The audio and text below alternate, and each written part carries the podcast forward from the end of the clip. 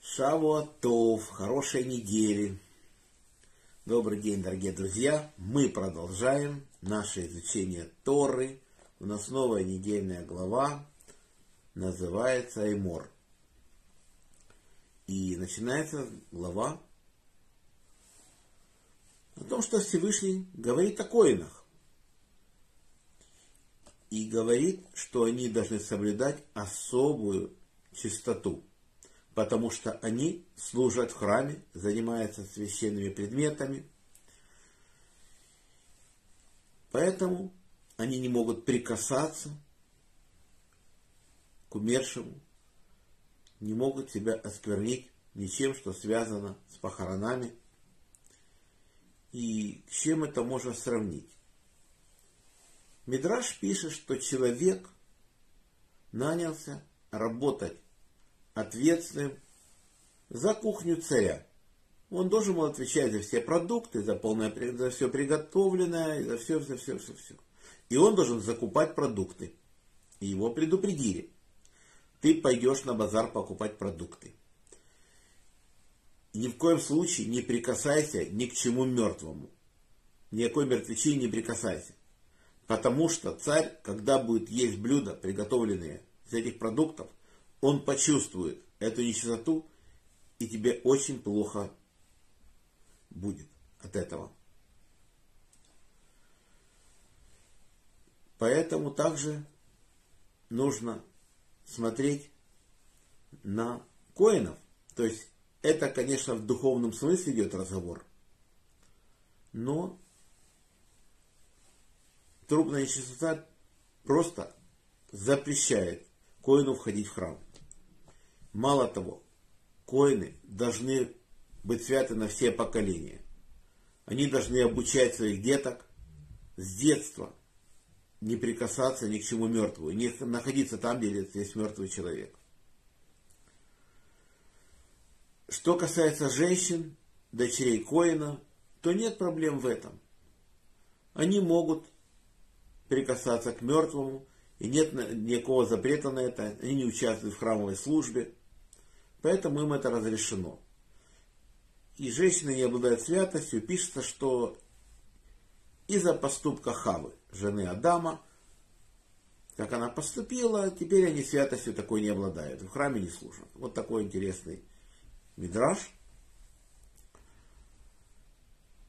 Теперь написан случай, который произошел с одним праведным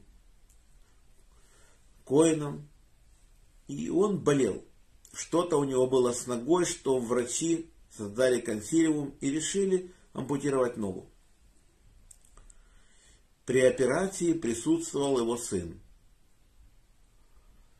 и он предупредил врачей, что когда будет перерезать последнюю жилу, то обязательно выведите моего сына отсюда, потому что отрезанная нога его осквернит. Он будет нечистым, станет нечистым. То есть наши мудрецы говорят, что это есть в Танахе, что праведник даже в тяжелую ситуацию будет сохранять свою духовную чистоту. Вот так. Еще один страшный пример. В храме есть пандус, по которому коэны поднимаются на жертвенник. И есть заповедь вознесения пепла. Горсть пепла возносится. Два коэна бежали выполнить эту мицву.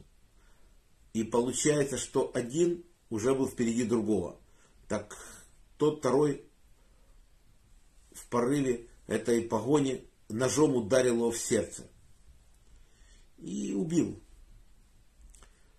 Был переполох в храме, и тут явился отец убитого коэна и сказал: он еще живой, немедленно вытащите нож его из сердца, чтобы не осквернился нож. Такая невероятная ситуация, и она показывает, насколько важна была эта нечистота. И чистота, вот это невероятно. Хотя мудрецы говорят, что это несоизмеримо то, что произошло, и человеческая жизнь вообще не сравнивается ни с чем. И не надо было здесь заботиться о ноже, это понятно. Но мы видим, что насколько это была важная мицва. Выполнять эту духовную чистоту, нечистоту, это все соблюдение было. Вот так. Написано, что Коэн может жениться на женщине, которая не является блудницей, не является она изнасилованной и разведенной. Коэн жениться не может. Первосвященник вообще только на девственнице может жениться. Но Тора не запрещает Коэну брать в жены вдову. Это не запрещено. Есть в Танахе место, книги пророки, которое говорит, что если берет Коэн вдову, то она быть должна только вдовой Коэна. Но это только это место в Танахе. Тора не запрещает другую тоже брать. То есть в то время, когда пророк это писал, очевидно, в то время нужно было устражить здесь, что только вдова Коэна может стать женой Коэна. Вот так вот. А на сегодня наш урок заканчивается.